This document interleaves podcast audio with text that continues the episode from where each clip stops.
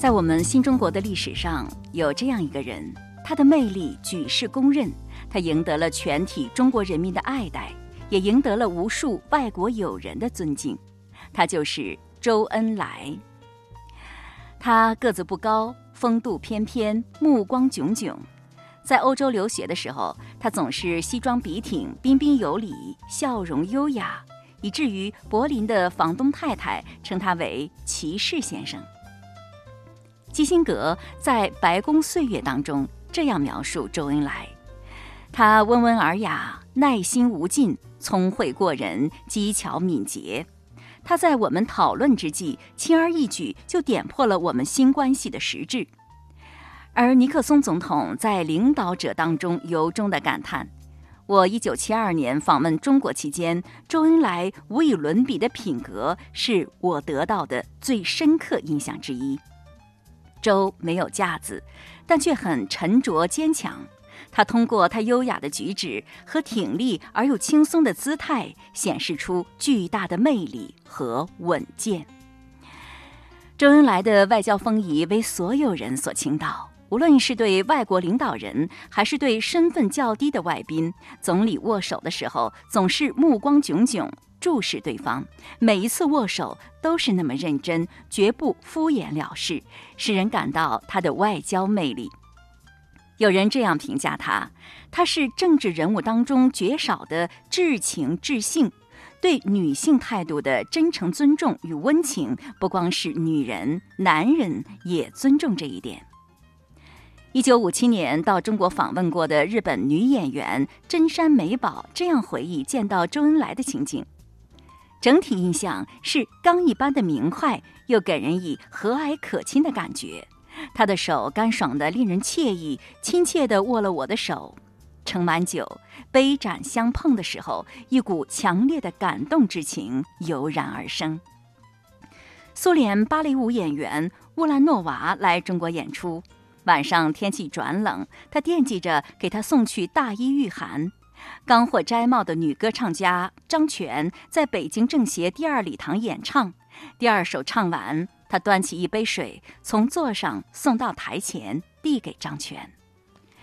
张瑞芳是四十年代的左翼演艺人士。一九四六年一月，张瑞芳告别周恩来去上海，忍不住离情别意地说：“你能告诉我什么时候？”能和你再见。此时，张瑞芳已经哽咽，语不成声。在今天节目一开始，我为什么要拿出这么长的篇幅来细说周恩来总理的陈年往事呢？这两期节目我们一直在谈礼，而敬爱的周总理就是一位充分的表达了中华礼仪的杰出典范。正因为如此，无论他的道德情操还是风度仪表、待人接物，都散发着经久不衰的魅力，令人敬仰与折服，成为我们永久的榜样。如果你愿意向他学习，成为一个有口皆碑、受人尊敬与欢迎的人，那就让我们来学礼。在节目一开始，依然首先来听听《论语》爱好者曹律师谈《论语》。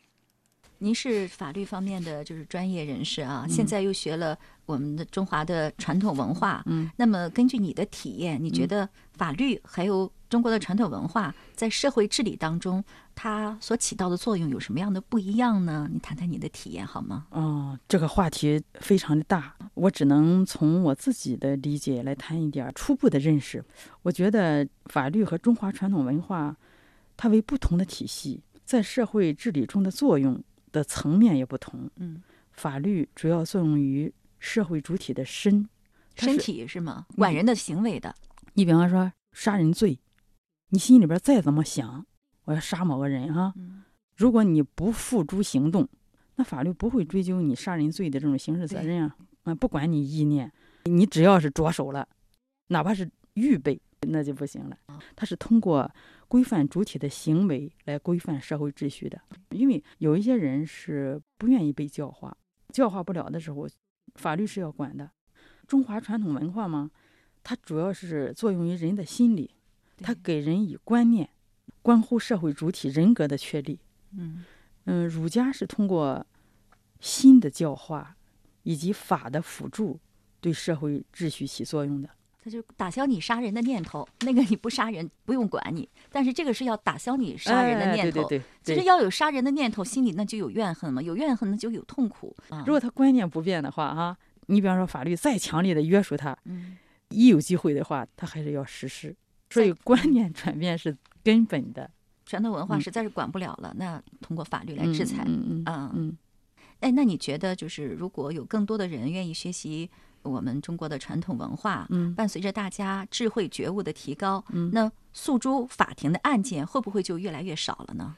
哎呀，现在这个法院的法官压力非常的大，越来越忙吗？哎呀，他们周六都加班儿，每个人都有审不完的案子，审三百多个案子一个法官。之所以出现这样的现象，那是因为大家法律意识更强了，还是因为别的什么？社会纠纷越来越多。我觉得啊，因为我现在也是学习的不深入，刚刚开始嘛哈。我觉得如果有更多的人学习传统文化，呃，遇到问题的时候，大家会容易达成共识。哦，嗯，不会出现大家对同一个问题站在各自的立场，嗯，基于各自的利益各执一词。你比方说，同样一个这个食品安全问题吧，它不同的利益群体，他就会对这个事儿给出不同的解释。是吗？都站在自己的角度，都站在各自的立场，都基于自己的利益，都在说自己那个理由，是吧？嗯，大家各执己见，莫衷一是，非常的难以管理。但是如果嗯，学习传统文化的人越来越多，嗯，大家遇上问题的时候，我觉得早就有定论了，很容易就达成共识了，嗯，很容易在这个。共识的方向上，大家就往前走了，不用在这儿光争论了。是啊，给自己带来很大的困扰。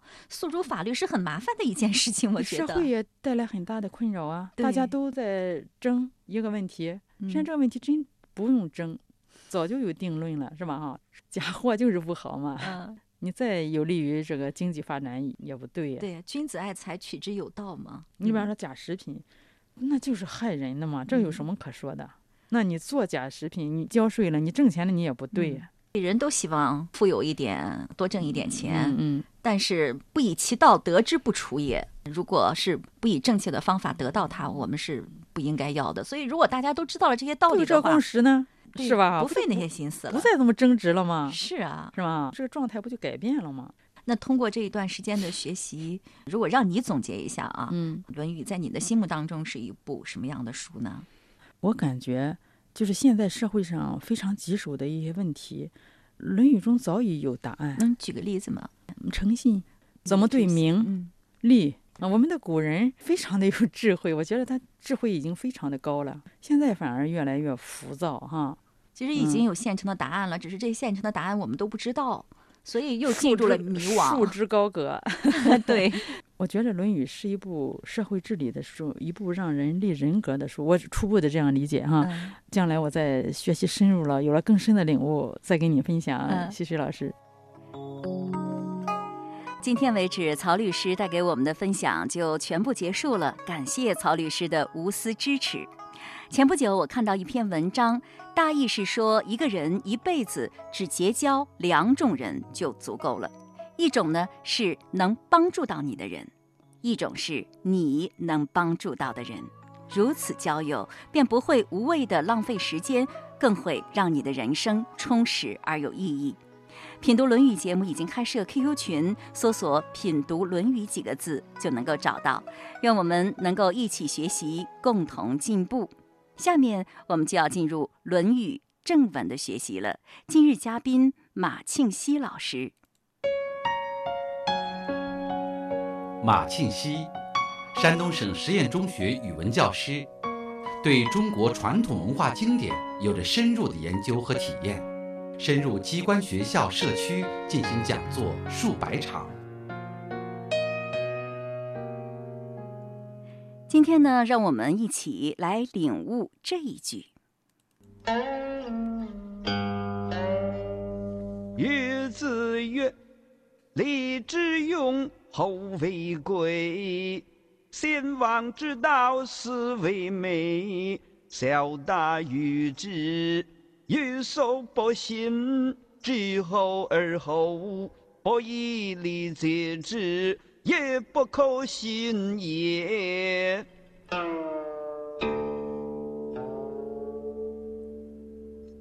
这句话在《论语》的一点一二章，有子曰：“礼之用，和为贵。先王之道，斯为美。小大由之，有所不行。知和而和，不以礼节之，亦不可行也。”第一句“礼之用，和为贵”，礼的作用是这个礼不是礼的作用，是礼在。实行的过程当中，在用礼的过程当中，以和为贵，以和为贵。嗯，这个和是指的和谐吗？呃，是应该是温和，就恰到好处，不能过也不能不及。哦，是这个意思。嗯。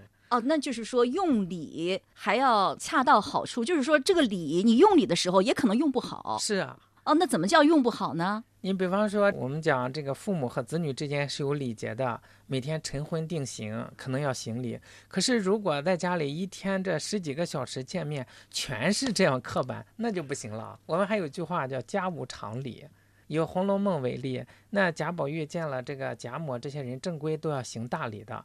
可是当坐下来宴会的时候，或者是平时玩乐的时候，那都可以笑得滚到贾母怀里去。那你说始终保持那个距离，老人也受不了，小孩也受不了，而且也让彼此的距离很远。对，那都不是一家人了，没有这种亲情了，所以那就是过了。哎，但是当那个贾母寿辰的时候，你比方他要磕头，那要规规矩矩；或者来了外人的时候，那都要规规矩矩的。哦，那就是礼在用的时候一定要恰到好处。是。父母也在孩子面前是有这个威严的，你不能始终只有威严，就始终那么刻板。要灵活运用。嗯嗯。那先王之道，斯为美，那就是指的尧舜禹啊，这些先王，他也是以此为美，呃，恪守这个礼礼道。这个先王之道啊，应该指的是他们的治国、治治国之道啊，他们这个就以这个为美，就他们是以治国是以礼乐治国嘛。呃，礼礼乐在用的过程当中，注重到恰到好处了。那小大由之，有所不行。哎，说到这儿的时候，小大由之，有所不行，这是一句是吗？是的，这是一个连贯的意思。小大由之，就是说，就刚才这个意思。嗯，无论什么事都完全用礼，那会有行不通的地方。那就是和礼之用，和为贵是一个意思喽。你看他前面讲礼之用，和为贵。那然后呢？但是他又为了这个意思的完整，避免有人走到极端，所以他分开。先王知道思维没讲完了，这是举了一个例子，先王是这么做的。然后分讲两个方面：小大由之，有所不行，是讲单纯用礼；知和而和这一方面是单纯用和。这两个只用一个方面都不行。哦，分着来，从反面解释，礼之用和为贵，两个要合在一起，既要用礼，又要用的恰到好处。啊，实际上后两句应该也是前两句的解释。是的，分着两个方面解释，一个偏重于礼，一个偏重于和。知和而和，不以礼节之，亦不可行也。这句话你再给大家举个例子，好好的说一下。呃，咱还是举刚才那个例子，有另一个，父母和子女之间是有亲情的，但一味的就像咱们现在社会上好多家庭一样，父母跟孩子要做朋友啊，要平等啊，等等，失去了应有的这个父母的这个尊严，呃，甚至是孩子的地位凌驾于父母、祖父母之上，表面上看上去倒是一团和气，但是不以礼节制，没有用礼来节制。朱子治甲格言里讲，这叫伦常乖舛，利剑消亡，这样也不好。所以说，亦不可行也。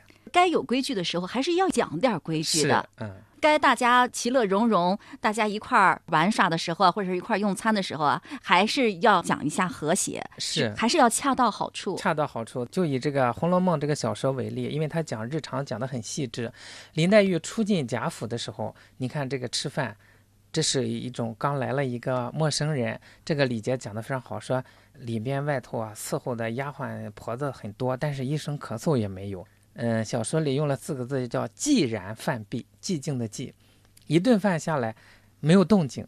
可是，在后面我们看游园的时候，或者是其他时候吃饭的时候，刘姥姥来的时候，那都是皆大欢喜，笑的都是前仰后合。你看有礼有和，你始终是这样不说话。日子没法过了。那么用礼还有那么多的讲究，用的不合适是不行的。嗯，这就是这句话所带给我们的启示吗？是的。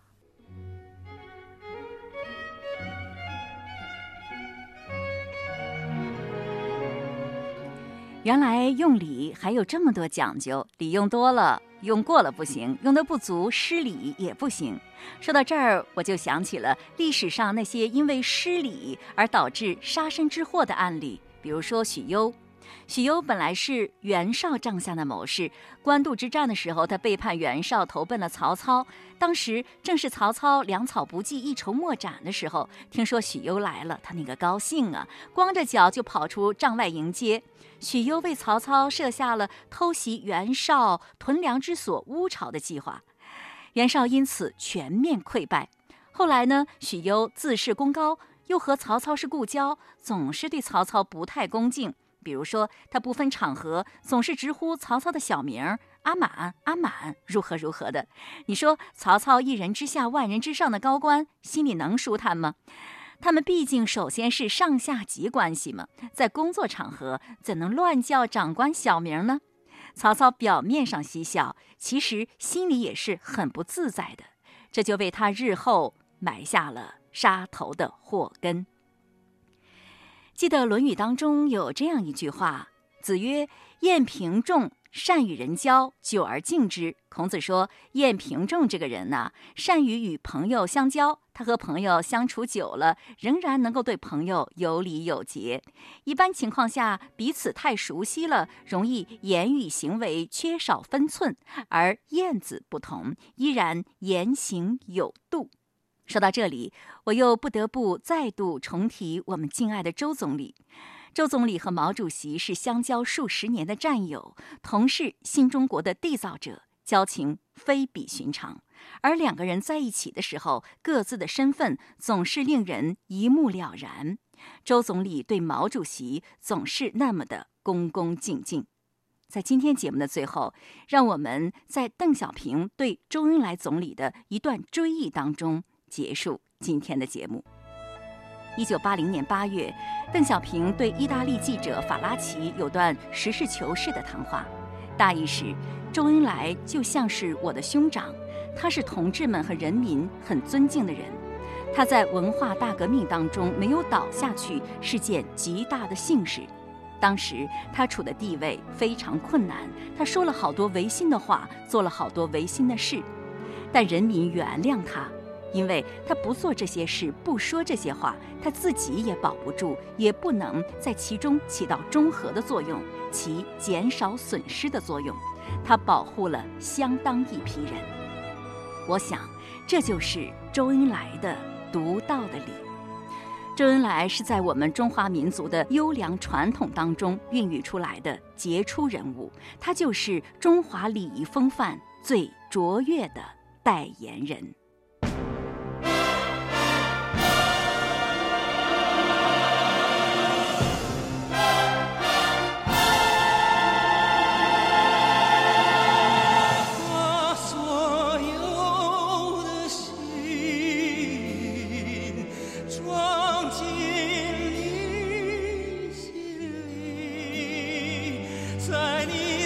胸前写下，